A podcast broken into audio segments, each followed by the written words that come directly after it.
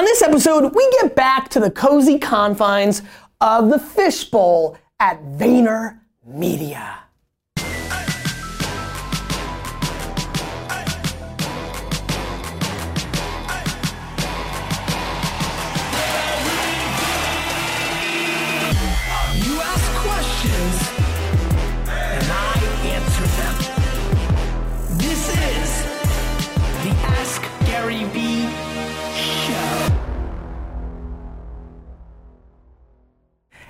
this is Gary Vaynerchuk, and this is episode 194 of the Ask Gary Vee Show.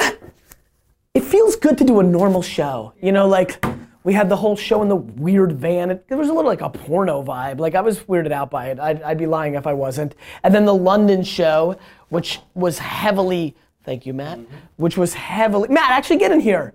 This is a good opportunity to actually announce this. I was going to announce it. Matt, as many of you know from watching Daily V and things of that nature, is elevating within VaynerMedia and going to our fastest growing department along with paid in the video department. Matt, I love you, Love you too. so much.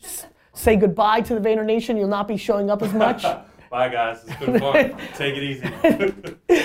But I'm going to two assistants, Tyler, who's been AJ's assistant. If you haven't heard, AJ made an announcement a couple of weeks ago, by the time you see this, or maybe a week ago, that he's actually leaving Vayner for some health reasons, but everything's okay. But you can you can link up that medium. Stefan, for a lot of you don't know, but what is a big piece of news is that India has joined the two-person headed monster Tyler and India, Tindia as I call you guys. So t- India, you are now one of my admins. It's true. What do you think about this? I'm excited. You are? Yeah, it's going. It's going well, right? Yeah, It's going intense. well. It's intense. Tell them and how in, tell them even as close as you are to me, how intense. Even D Rock, only the people, Matt, me, you, Nate, and Playa and Phil and Sittimer, the historic uh, assistants, only we really know how intense it is. No, it's tell them how intense it is in there. It's so intense. Like even writing your content and like talking on the phone and being on the show and everything. You, I you thought I, I thought I knew how crazy it was. I did not. right? I, it's even crazier. Like even if you guys watch every single episode of Daily V and you think it's crazy, you're like, that's great. It's crazier. Like times ten it, time a hundred. I literally wish one day I could just do a video, Stefan, where it was just my inbox incoming, what's in there, what they don't know. And, and one of the things that I'll actually say this is a good opportunity for all the people that watch Daily V, and if you don't, that's pissing me off, um, is there's so much I can't show because, you know, this, I mean, think about yesterday's inbox. Mm-hmm. You know, whether it's firing or making tough decisions or firing clients or politics. There's politics, not like the president, just of our internal, like, there's real, the heavy stuff mm-hmm. that I eat for breakfast because I love the pressure. And so, India, I think it is 194. 194. Let's get into the show. I just mouthing it. All right, let's do it. First one from Michael. Guys, I miss you. I miss this normalcy of the show. We're kind of fading out of book promotion. We're going to be into heavy sign up for my YouTube and and uh, sign up for my Snapchat. I just recorded a bunch of you saw this. So Stefan, you're putting out London today, later today, and so you'll put this out This can come out. Tomorrow's what? Friday? Oh yeah, tomorrow. Great. So a lot of you saw yesterday uh, that I'm taking over some Snapchat accounts. That's fun. So building up my Snapchat, um, that's where we're going to be focusing. So let's do it, India. Michael asks, as a huge fan and student teacher, I'd like to know what you feel makes a great teacher. I think what makes a great teacher is one that doesn't impose what they want the student to learn, but the person that actually audits the student and understands where to point them. A counterpuncher, for say, more so than somebody who's got a strict blueprint, and whether or not you fit into that blueprint is irrelevant. I, teacher Rick, am going to make you go down this path, and this is what you have to learn. And I think it's a huge mistake. It's my biggest problem with curriculum in traditional schooling. It does not account for the creative, the over smart, the slightly different. And what it's trying to do is create an 80% of these type of output workers. Um, and the 20% either pro or con get kind of left a- along the way. And so I think a great teacher listens and a great teacher reacts and a great teacher deploys empathy and understands there's other things can sniff out there's problems at home if you're in the younger years or as an older. I feel like i'm a teacher and i, feel like one of the biggest things i try to say all the time is I'm just telling you what works for me. Please don't do, I don't tell you you have to work 18 hours a day. I don't tell you you have to do anything. I tell you that this is what works, these are some theories, and use the context around that.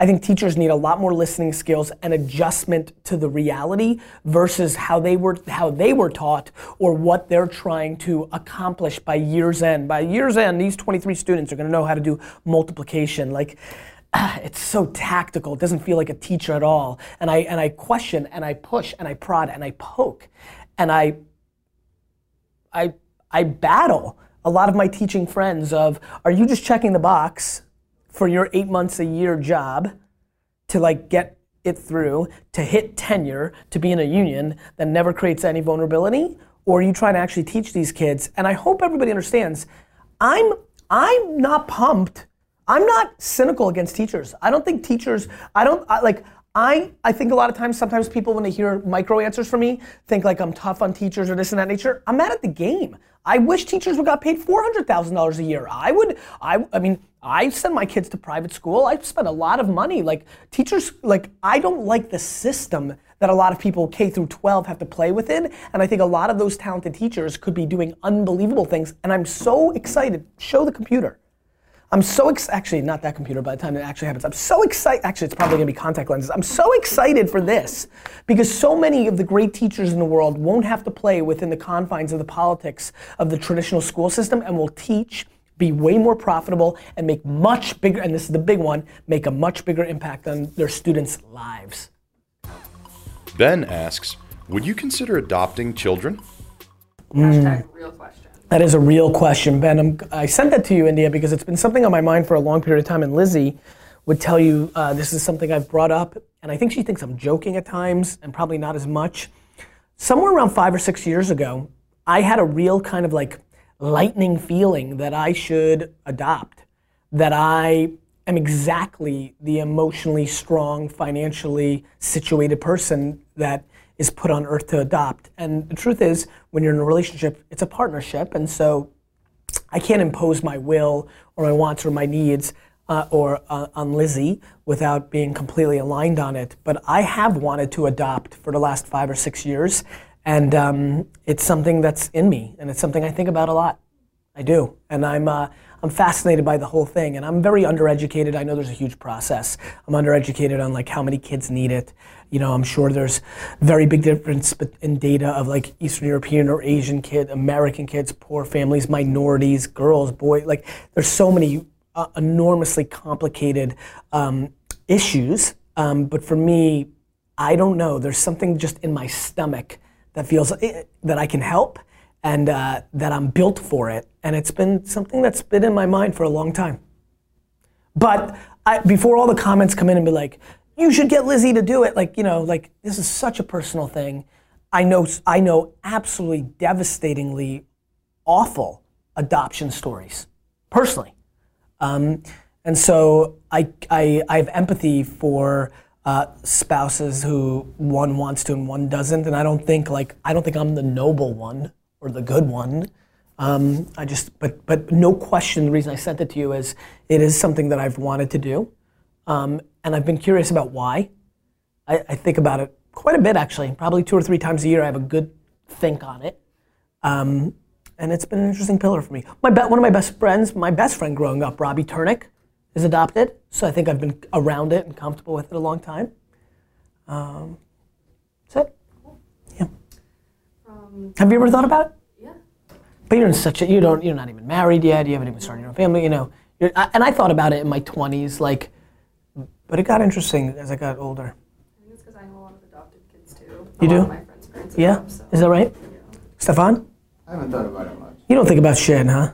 I do think about shit. You're it. just a 20 year old dude. You think about like hooking up in basketball. I mean, I've, I learned from you. You said. DSU. DSU. Let's do it, From Joshua. Joshua. If you own a small newspaper, Stefan DSU. Looking up at basketball. I keep it simple. Joshua asks, if you owned a small newspaper, What would you do with it? How would you change how it delivers news slash earns revenue? Um, I would, uh, if I owned a small newspaper, I would hopefully own one that had big brand equity, even though in a small market, right? So even if it's Bethlehem, Pennsylvania, if it's the Bethlehem T- Times or whatever the local paper, actually the East Express, isn't that their paper there? The, E- uh, do you know the Easton Express though? Oh, yeah, yeah, yeah. There is an Easton Yeah, Express. yeah, yeah. So if I own the Easton Express, that's a very important thing in that part of, of Pennsylvania. And I would turn the equity, and this is where Jeff Bezos was brilliant with buying the Washington Post. He didn't, he didn't buy it for the print, he bought it for the brand. And so the Easton Express to that small area of Pennsylvania matters quite a bit in, for Lehigh Valley. And I would try to make the digital modern version. I would make an app. Today, I would make an app that is the absolute news app of the moment, notifications driven. Um, I would digitize uh, the IP, but and and try to milk the print revenue for as long as I could. But I would assume zero print print revenue in a 10-year window, all IP value being shifted into something else. Same reason 92nd Street Y is so insane. Do you know how this played out? You know how I talked about Nintendo at the 92nd Street Y, and like a month later they announced that they were going to do it. You know, a lot of people are like, you knew. I'm like, yes, I'm that wired in. Um, you know, the CEO of Nintendo is hitting me up. Um, that's what I would do. Nintendo smartly, finally, has understood that they're going to take the IP and take it to the relevant place. That's what I would do with a newspaper. I would take the IP and I would take it to a relevant place. I would also create revenue around event marketing. So instead of taking advertising in my print, I would take one full page to invest in my own events business, like the like the uh, the fall festival, right? Where and I could use the newspaper and its awareness to build up this events-driven business. And every year, in you know, in Phillipsburg, New Jersey, there'd be a fall festival for the Lehigh Valley of Pennsylvania and New Jersey area. And so I, I would uh, I would siphon the waning attention and I would deploy it into new environments like digital content and other revenue streams like events. That was tangible and tactical. And really maps to everything outside, you know, I think of everything in IP transferred to the modern world, not just a newspaper. So if I bought a 1980s cartoon IP, The Wuzzles, Those are bad. I would make a Wuzzles game. You know, on the iTunes um, store. Question from Alistair.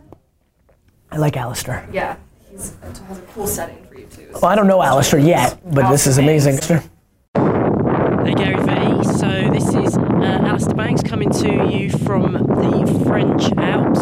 You said you liked some uh, new places to. I want to pause right there, Stefan. Cut back. Uh, I'm so into this, Alistair. Thank you so much. Other people have been doing it. We need to do a good job and make sure. I'm also also debating only going to video on the show. This is a new thing after episode 200. I'm debating that all five questions are only in video form. Video is exploding with Snapchat, Instagram, one minute video now. If you haven't done it, I posted one yesterday, today. Uh, and uh, and I'm very hot on this. And so uh, keep that in mind, and let's keep the really cool settings going. Alistair's rocking this. This is cool. video, so here's one. Uh, so I run a digital agency in Exeter in the UK, and my question for you is this. Um, you have a team of five or six hundred people, um, and you're very prolific yourself in terms of the knowledge you have, etc. How do you ensure that the rest of the team is speaking the same language as you, and uh, and saying uh, saying the same things to clients that you would say? Uh, very interested in your answer. Um, great work with the show. Keep it up. Thanks very much. Alistair, thank you so much. Uh, one of the toughest things to do here, it scares me to know right now somebody's on the phone with somebody who has a slightly wrong or off tweak on the one minute transition of Instagram video or the new Snapchat messaging or the ability to caption Twitter uh, posts and pictures now. And so I'm, uh, I'm very, um, I'm concerned and come up with emailing the whole team, asking them to watch my content. Uh, I'm going to be doing a recap of my own content and learnings and thoughts over the last 30 days. We did an internal podcast for a while. We're trying a lot of different hacks, all hands on meetings, uh, breakout groups, lunch and learns. But the truth is, there's vulnerability because it's a human situation. And so here's a big one I'm not crippled by them doing the wrong thing. I'm not crippled by Ricky Magoo right now being on a call with a client and saying the wrong thing because it just plays itself out. Meaning, either we have to apologize to the client and, and say, look, Ricky gave the wrong advice, and that's a human vulnerability, and we could get fired and things of that nature. But I, I recognize the inefficiencies in hum- human communications, and I own them. And I know that 89.7% of the time we're 100% on point. You know, 7% of the time, um, you know, we're doing a really good job, and 3.3% of the time we're not. And I can live with that. And that's a net net game. That's the other day when I said speed is better than perfection. When you're running a big company, the way you get to 650 instead of nine is you don't worry about every person having everything exactly right. Plus, you need to leave a little room for them to do their thing. You know, the Mark Evans and the Katie Hankinsons and the Matt Siegels of the world, these are talented people. Steve Babcock, my new chief creative officer, these are talented people. They need to have their slight iterations. They're allowed to disagree a little bit with me. It's not, it's not called Gary Vaynerchuk. This is VaynerMedia. And VaynerMedia is a collective of us. And so um, those are two ways I actually get through that. And I think a lot of you can learn in management and leadership from that answer. I think you, you get this question, but I like to throw it in there every once in a while because I think your answer changes enough. Um, and This is an interesting it's from. Mark K. Mark K. Mark asks, What's one question nobody has ever asked you that you really wish they would? You're right. I hate this question, India. I, you know, I don't know. I, I, I don't. You know, I feel so comfortable bragging and having my own ego and tooting my own horn because I think that's appropriate. I think you should be your number one fan, and there's, you know, as long as you're balancing it with humility. And I know people will catch you in different moments, and that's why they'll think you're egotistical. But as long as you're balanced for yourself, you the market will come around to you. Um, I. Uh, because I'm comfortable in, you know, I wish people asked me more about the fact that I'm not a marketing guru, that I've built big tens of millions, hundred million dollar companies, right? But I don't have to ask that because I say it, right? Like I, you know, like I, I, I you know, I wish people asked me more questions about me being a good HR driven CEO and me having a lot more humility and, and patience and kindness and empathy than they know. But I don't need them to ask that question because I say it. And so I don't have a want or a need of any question because most people that have a want or a need of a question is they want to use somebody else's question as a disguise to brag. It's why we created humble bragging, right? Like, and uh, and I think we should just be more transparent, guys. Jab, jab, jab, right hook, right? So many people love that, and they learned and they've been successful And right give, give, give, and then ask cleanly. Yet when acting humble or acting with bravado, they want to mix it. Humble brag, right? They want to mix it. They want people to ask them questions because that's their opening to brag a little. I think the way you talk about yourself and the way you paint a narrative to the world should follow the jab, jab, jab, right hook. Humility, humility, humility, ego. And maybe I'm in the jab, jab, right hook, right hook business. And so there's equal parts of both. But I think I think that um, the reason I've never wanted anybody to ask me a question is because anything I really want to say, I'll say. Both pro and con. You know, somebody left a comment in the Daily V's of like, whoa, Gary admits he's sorry a lot. I guess just from the phone calls, like, sorry team, or this, you know, like, sure. Like if you're gonna toot your like if you're gonna if you're gonna amplify your W's, you have to accept your L's. You know? And so the reason I don't want anybody to ask me a question, what's that? Wins and losses, yes. Thanks for following along. Um, uh, yeah, Puzzles and Wuzzles and lollipops. That's it? that's everything. It's fun to be back in the saddle. Really appreciate you guys heading home to episode 200. Um, really excited to uh, wrap up the series at episode 200 and focus on Daily V and stuff. I love when new people come to uh, uh, uh. Uh, question of the day. What is your current fascination? You keep asking questions, I'll keep answering them.